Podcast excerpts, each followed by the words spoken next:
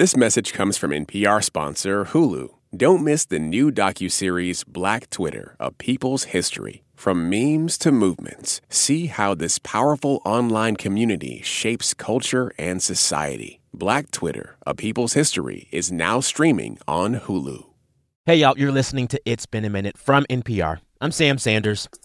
This episode, the presidency. So, every time a new president takes office, they make all kinds of symbolic gestures to set the tone of their White House. And one of the most obvious of those symbolic gestures is the White House guest list. So, Sarah Palin, Ted Nugent, and Kid Rock all walk into the White House. Oh, wow. Would you look at that? It's not a joke. When Donald Trump took office a few years ago, some of his first official guests were, well, you heard it, celebrities and politicians who had become reality TV stars. Flash forward about four years, and Joe Biden has invited a very different group of people into the White House. It could have been an intimidating room for any politician. Doris Kearns Goodwin was there, Michael Beschloss, Professor Eddie Glaude Jr. In the early days of the Biden administration, some of his first official White House guests were a group of very distinguished presidential historians. And the whole thing, it was supposed to be top secret. But today, dear listener, I am interviewing someone who was at that very secret meeting, and I'm going to ask her to tell us everything. I've spent 50 years of my life studying presidents. I wake up with them in the morning. I think about them when I go to bed at night. That is Doris Kearns Goodwin. She's written several presidential biographies, and she is perhaps the preeminent presidential historian of our time. Which means that these kind of meetings with presidents, they aren't really dramatic for her because she's done so many of them by now. I was involved in a series of dinners with President Obama, and we would come as our presidents, you know, not dressed up like them, but bringing advice from whomever it was that we had lived with over time, you know, whether it was Jackson or Lincoln or Teddy Roosevelt or FDR, and whatever problems he was facing at the time, we would give him advice from our guys. Fun fact Doris got her start working for LBJ. I told you, this is not new for her. As I said, this Biden meeting with all the historians, it was supposed to remain top secret. But some details trickled out nevertheless. I have read some reports that at one moment Joe Biden looked at you and said, I'm no FDR, but. I'm not going to ask you to tell me what he said after that because you've already said that you can't. But I am going to ask you how what he said after those words made you feel. Sam, you are impossible. you're, you're, you're, you're being like LBJ now. You will wear me down, but I won't let you wear me down. All right, so Doris won't be able to give us any top secrets from that meeting, but we will spend this chat talking about how Joe Biden and his presidency might stack up against other administrations. You've seen the headlines by now. President Biden has proposed hugely ambitious plans in his first months in office bills that would greatly increase the federal government's influence in our daily lives. Bills that are already being compared to FDR's New Deal and LBJ's Great Society legislation. Altogether, Biden's American Rescue Plan and American Jobs Plan and American Families Plan would spend over $4 trillion on everything from child care to home health care to free public education to medical leave to infrastructure like roads and bridges. Today, Doris will talk us through just how much these plans warrant comparison to major legislation from past eras, and whether what we're up against today is anything like what America faced back then. This message comes from NPR sponsor Discover. Here's a familiar situation. You have a question about your credit card. You call the number for help and can't get a hold of anyone. If only you had a Discover card. With 24 7 US based live customer service from Discover, everyone has the option to talk to a real person anytime, day or night. Yep, you heard that right. A real person. Get the customer service you deserve with Discover. Limitations apply. See terms at discover.com/slash credit card. Today, it seems like everybody's got a bone to pick with the news. So it happens when somebody stops talking smack and just decides to wage all out war. First thing you do in, in an invasion, you, you eliminate the communications of the enemy. And what happens if they win? Visit Stockton, California for a story about a revolt against the mainstream media that's shaken up a city. From NPR's Invisibilia. So I suppose if you're okay with it, can we start with FDR and the New Deal um, and the, the contrast and comparisons there? I'd be glad to. I mean, the time that we've lived through in this last year and, and, a little bit more now is reminiscent in some way of the anxiety and fear that stretched across the country just when FDR became president. I mean, think of the anxiety we've lived through, not only with the pandemic, but with the economic fallout of it. And the depression, too, had cut across the entire country, as one historian said, like a knife. Everybody was affected by it. It had hit rock bottom by the time FDR came into the inauguration. The entire banking system had collapsed. His predecessor, Hoover, had failed to mobilize national resources. And there was just a hunger for leadership. So FDR came in, and what he promised is I will act. I will act right now. I will provide relief. We have had a bad banking situation. And so it became the government's job to straighten out this situation and to do it as quickly as possible, and that job is being performed. And FDR said, I'll call Congress into session, and there'll be an emergency session to deal with the banking crisis. And then he thinks, hmm, this momentum was pretty good. They did a lot of things in that first few days. They passed this banking bill. I think I'll keep them in session. And that, of course, became the 100 days. And what was interesting about President Biden is that he deliberately embraced that 100 day marker. Most presidents don't want to because it's an impossible bar to meet. But he said, I will have 100 million shots in people's arms. And I'm proud to announce that tomorrow, 58 days into our administration, we will have met my goal of administering 100 million shots to our fellow Americans. So Joe Biden somehow wanted this memory to be there. And I think it's because the philosophy of government that FDR put forward when he came in was that government would be responsible for what was happening in the economy and in the social structure. And that was not the thought before. Federal government wasn't supposed to be that responsible. And Biden, I think, has created that philosophy back that the government has a philosophic responsibility for what's happening. And so by likening that back to the New Deal, it recreates that philosophy that has somewhat been undermined in the last 40 years. You know, you bringing that up highlights a thing that I've really been thinking about. As you mentioned, for decades now, from Reagan onward, Democratic and and GOP presidents talked about either smaller government or smarter government, but not more expansive government. If Joe Biden gets done what he wants to get done with all of these big packages he's proposing, does he fundamentally shift that view? That's the, the most important question that I think will be answered maybe in the next hundred days, which is the proposals themselves are extraordinarily ambitious and they do harken back to Great Society and to the New Deal. But the question is, will they be able to be passed? And what he's betting on, it seems to me, is that the kaleidoscope has turned. I mean, what you saw in the 1920s was the general philosophy was the business of government is business, and there shouldn't be this federal government responsibility for what happens in the economy. Then, when it spirals into the Great Depression and you get that hunger for leadership, the great thing that happens right after the inauguration of FDR headlines read, The government still lives. We have a leader. And that consensus really lasted until Ronald Reagan in 1981, where he gives that first speech to the joint session. In this present crisis, government is not the solution to our problem, government is the problem. And you get a generation of conservatives that follow him with that belief, and Democrats are put on the defensive so now you have a feeling that people need government to get them through the pandemic and the fallout of the economy, and that the trickle down theory, as he said, did not work. Trickle down. Trickle down economics has never worked. And it's time to grow the economy from the bottom and the middle out. And the economy must be rebuilt from the ground up. And to do that, you need government's help. So it's really betting that people are going to trust government again, because trust in government has dropped exponentially and that the new base of the Democratic Party, it's younger and it's more diverse, it's more prone to look to an expanded role of government.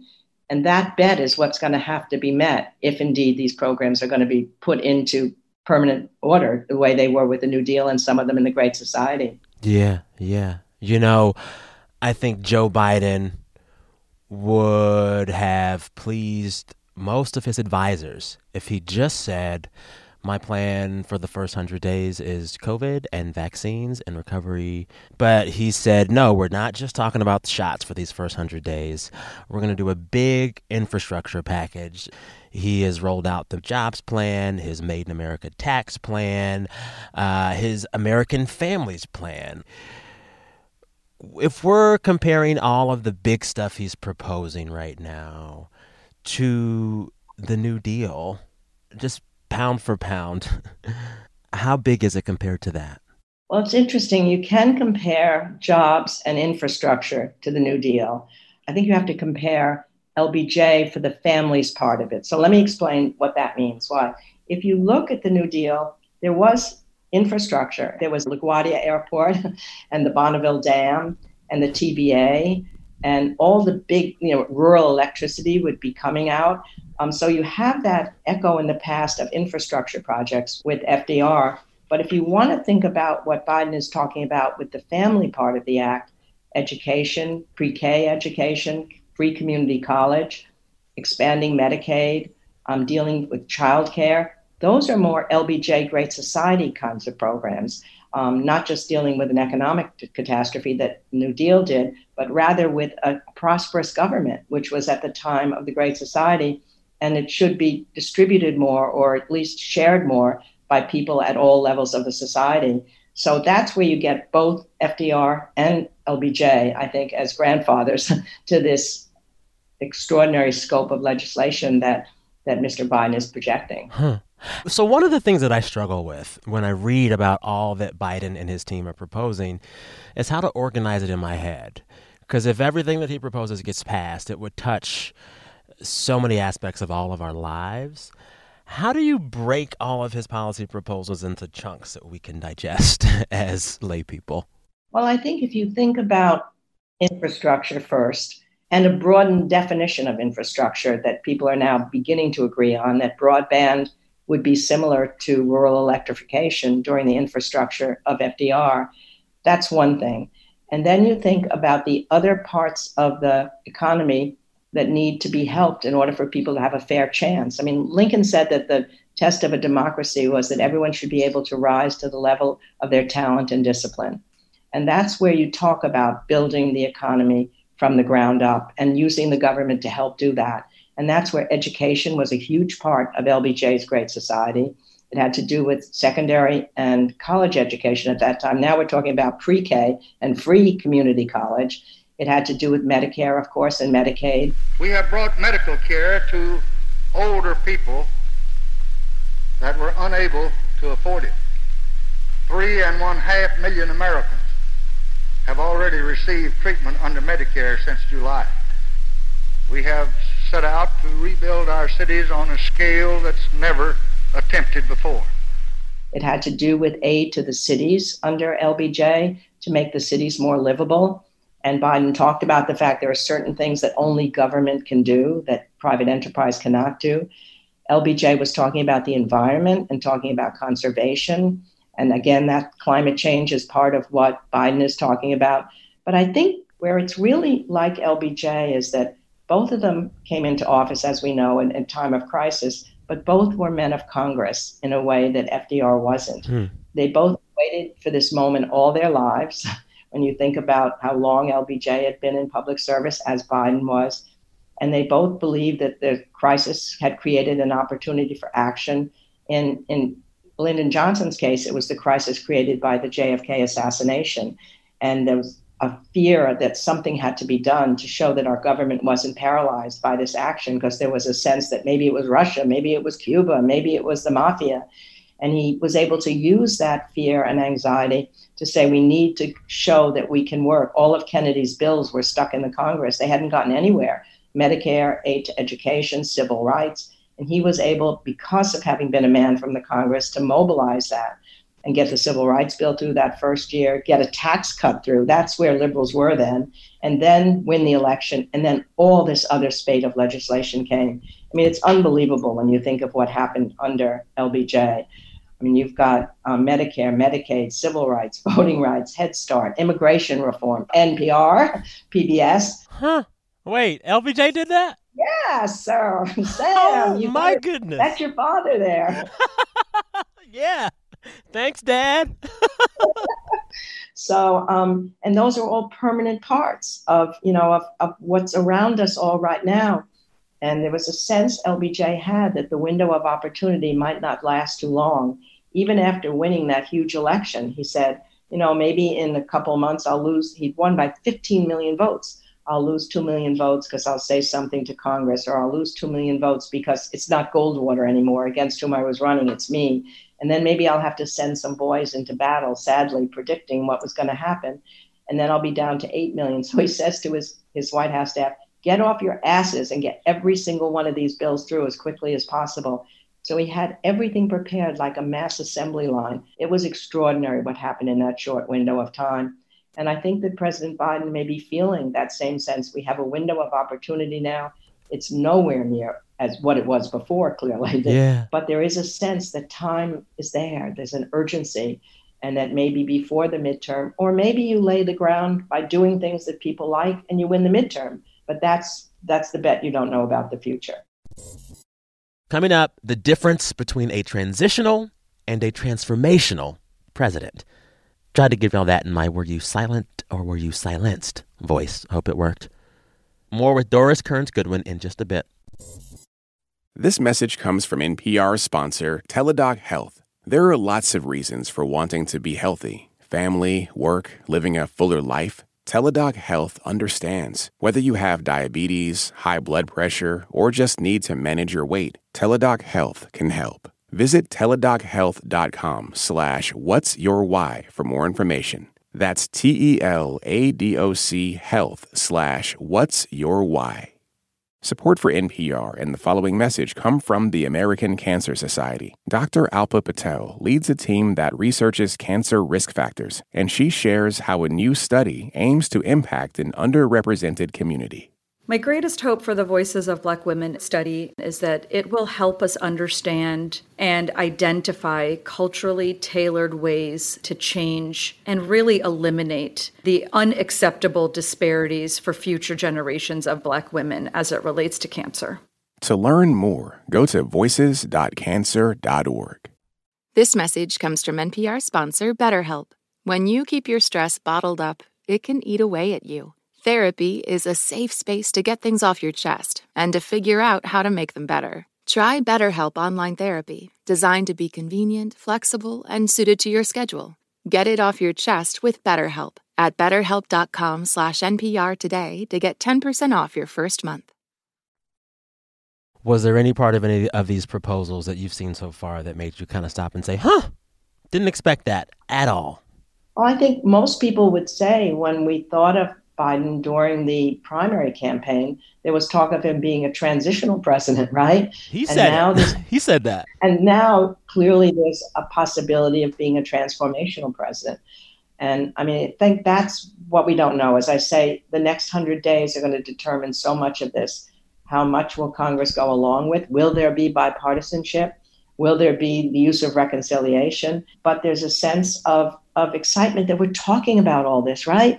This is this is great to be able to having a substantive conversation about what government can do, what it might be able to do, how can we make the economy better, how can we make things fairer in this country. So for me as an historian, and I should hope for people in general, there's something very hopeful that this is the level of conversation we're having today yeah. versus where we were a year ago, two years ago. It's it's great. Wow, I'm just thinking about that. you know, hearing you say it's great, you know who doesn't think any of this is great right now is Mitch McConnell and all of his crew. And it feels as if when we compare Biden to FDR and or LBJ, what he's up against in a way it seems that they weren't is this new level of increasingly fiery political partisanship in DC. They just don't get along. They don't want to get along. And even within Biden's own party, you've got one or two Democrats who are like, well, we might not help you out either. Is the partisanship that Biden is facing now bigger and worse than what FDR and LBJ faced? Well, without a question. I mean, there's no question that the polarization of the media combined with the partisanship has created a much more difficult environment for getting this kind of thing done. I mean, when FDR delivered his fireside chats, I mean, eight out of 10 people would be listening to the radio. And even during LBJ, he had bipartisan support for the civil rights, for the voting rights, for Medicare, for a lot of that legislation. You were able to reach across the line. Part of it was, I think, in LBJ's time that many of the people who were in Congress at the time and in the Senate were veterans, so they knew what it was like to fight for a common cause over any kind of lines. There was a sense of knowing that it had worked. When you get a civil rights bill through and you're in the Congress and you know that somehow your children are going to be proud of what you did or your children's children, there's a sense of let's do more. It's been so long now since we felt that sense. It's almost like the parties have been at war so long they don't know what peace is like. And everything that history teaches us is that change comes when you've got that pressure from the outside that's building up. The perfect template for that is the Selma demonstrations take place. You know, it inflames the conscience of the people of the country. And then voting rights, Johnson decides to go to a joint session of Congress what happened in Selma is part of a far larger movement which reaches into every section and state of America. It is the effort of American Negroes to secure for themselves the full blessings of American life. And within months after the speech, the We Shall Overcome speech, the Voting Rights Act is passed. Or similarly with civil rights and what had happened with Birmingham before that and then that all it was all part of medicare and medicaid there was a, just a feeling at that time that the country wasn't living up to its its ideals and there was a sense on the part of the people that we had to move in all those directions and we did and then then that sometimes that feeling of public interest goes away maybe it's even mysterious that there are certain times when the people really feel like we need to move closer to our ideals other times when they just settle back into their daily lives and don't want to think about public life. And we've been in one of those periods lately, but now we seem to have turned a corner. And when you look at the numbers of people who voted, the activism of the young, the fact that more women are getting involved in politics than ever before, there's a lot of room for hope, I think, that this is one of those periods of activism. And we'll, we'll have to see as time goes by. Yeah. You know, talking about the challenges in Washington and that the crazy partisanship that is there right now. Are there any lessons that Biden can take from either FDR or LBJ in dealing with that? I have seen video of you talking about how LBJ was a president who just loved to work the phones. He would call every member of Congress just to check in and uh, make sure they're voting his way. He'd invite them all over for events at the White House. He just really did that personal work. But is there any tip or pointer from either of these two presidents that could inform Biden as he tries to overcome some partisan gridlock? You know, I think exactly what you said. I think that Biden is known for somebody who likes to pick up the phone and call people. I mean, LBJ would call them at six in the morning. He'd call them at noon. He'd call them at midnight. He'd call them at 2 a.m. This famous moment when he calls a senator, I hope I didn't wake you up. No, no, I was just lying here hoping my president would call. But then he also had every single congressman in groups of 30 over to the White House for dinner. And then afterwards, he'd have port and brandy with them, and Lady Bird would take the spouses on a tour of the White House. And then he'd start calling them again the next morning. So I think, you know, from President Biden's point of view, he can learn that you may not be able to change their minds on certain issues, the Republicans, but you will at least maybe tamp down the fieriness of the language um, when they've been to the White House and they've talked to him and he's at least consulted with him as he's already beginning to do. I don't think you can do that too much. Yeah. Are there any parts of Biden's proposals that have bipartisan support or might have bipartisan support? Oh, well, there's no question that the infrastructure should have it. I mean, the Republicans wanted it. It was one of the first things that Trump talked about our bridges and our airports and our roads and our broadband absolutely needs it. And it's going to help people in every district. I mean, everybody has something in their area or something in their state that needs repair. One of the best parts of the New Deal was the CCC because they understood with the Civilian Conservation Corps that there was a lost generation of young people who needed a sense not only of jobs, but a sense of purpose to be allied to something important that was happening in the country. And the forests were falling under disrepair before FDR. For years, they needed to plant trees and they build firewalls and clear paths and they bring these young people in. Two and a half million young people got jobs in the CCC. And it was an extraordinary program. And, and Biden had talked about a climate change corps um, as part of an executive order for putting a generation to work to conserve and restore public lands and increase reforestation and improve access to recreation. And when you said about something that would be exciting, I think for young people now, if I would hope for one thing, it would be if we try to figure out how to cross these divides and that people feel they're the other. Teddy Roosevelt warned that the democracy would be under greatest threat if people in different sections or parties or regions began to view each other as the other rather than as common American citizens.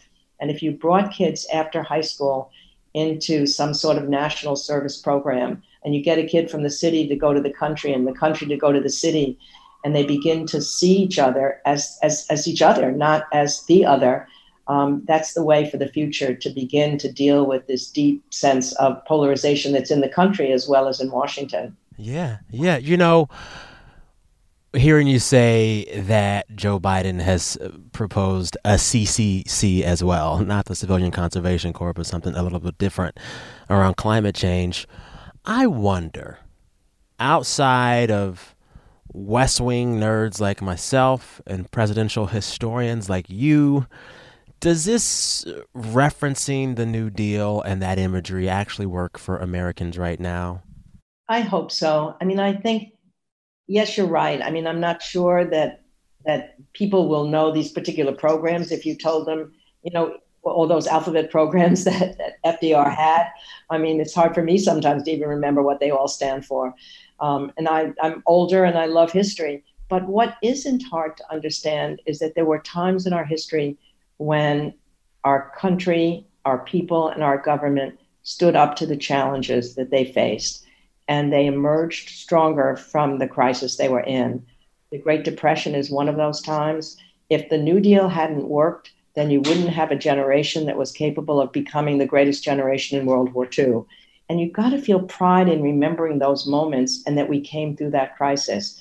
And similarly, we came through the Civil War. You know, we ended up with emancipation and we ended up with the union restored. I think for all of us as a as as a people, you look back at those times and you can take uh, you can take a sense of of strength from knowing that we came through crises that were worse perhaps than what we're coming through now. And yet at the same time, we have to remember the problems that have never been met and still have to be met. There's so many challenges that have lasted. We didn't deal with racism the way we wish we had. We didn't deal with inequities in the economic situation. So the challenges that we're facing today, when you look at the past, you you know that somehow we got through those. Even if you don't know the specifics, I think people have a sense of that just through history, through through living. And I'd like to believe that yes, by recalling them, it recalls to us that that generation met their challenge, and hopefully we will as well. Yeah, yeah. You know, when I think about the way that an FDR or an LBJ positioned the presidency in the minds of the American people, I don't think it's possible today. I think we've seen over the last decade or two a general degradation in respect for the presidency. And we hold it in, it feels like, at least for my generation and younger, a lower regard the presidency means less. You know, it it, it it it's felt like a reality show for a long time. It seems as if presidents don't really get too much done anymore. And so feeling that, do you think what kind of messaging and tactics work for a president in that kind of climate? Because it might not be the same playbook that LBJ and FDR could rely on here again is where history can help us. When you think about the period of time between Abraham Lincoln and Theodore Roosevelt, it was a period of time when the industrial order was developing, when the problems of the people were not being attended to. Big companies were swallowing up small companies. You had a huge gap developing between the rich and the poor. You had factory workers under terrible conditions working, and the presidents didn't deal with it. And those presidents are not ones that we remember very well between Lincoln and Theodore Roosevelt. And yet, Theodore Roosevelt considered himself the steward of the people. And he starts to deal with the problems that the industrial order has created and becomes a respected president. Now, part of it was his personality and his charisma, but part of it was that he was dealing with a fundamental fairness that was not in the economy, that big companies weren't playing by the rules of the game, that you had to do something to soften the, the worst parts of the industrial order. And he's remembered for having done that and becomes, therefore, a celebrated president. And then what you get is a period of time where people just don't want to think about presidents in the same way. And you've got a group of presidents in the 20s um, between Harding and, and, and Hoover and Coolidge that that don't deal with the problems that are building up. And then you get the problem building up of the great depression. Then you get fdr and you get truman you get president and eisenhower. You get a spate of very active presidents and a respect for the presidency. Then the war in vietnam happens. And then then you've got watergate happening. And then you've got you know what's happened in these last years. And you you get a, a different feeling. But if if the country feels a sense of trust in government again, and if more people get active in government again, and so it's not something out there, then that builds up to respect for your local congressman or your local your local councilman because you are it, because it's you or your friend. So it may take a while to build that back up again. But the most important thing we can say right now is we're talking about the possibilities of change. We're talking about the possibilities of using government you know, to make people feel more a part of this American experiment. And without that talk, you don't have a chance of going anywhere. Thanks again to my guest historian, Doris Kearns Goodwin. President Biden, if you are listening, you can trust Doris. She will not leak. All right, this episode was produced by Sylvie Douglas and edited by Jordana Hochman and Christina Cala. Also, special thanks to Susie Cummings of NPR's research team. And thanks also this week to Beth Lasky and Chloe Thurston. All right, listeners, till Friday, be good to yourselves. I'm Sam Sanders. We'll talk soon.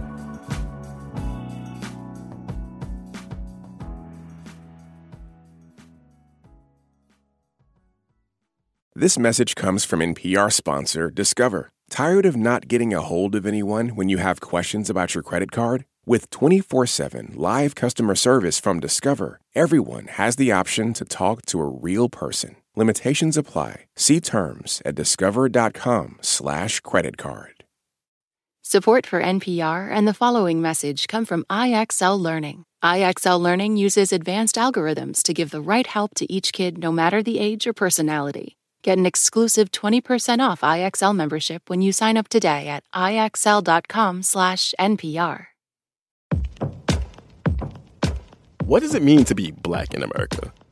In NPR's Black Stories, Black Truths, a collection of stories as varied, nuanced, and dynamic as black experiences, you'll hear it means everything. Search NPR Black Stories, Black Truths wherever you get your podcasts.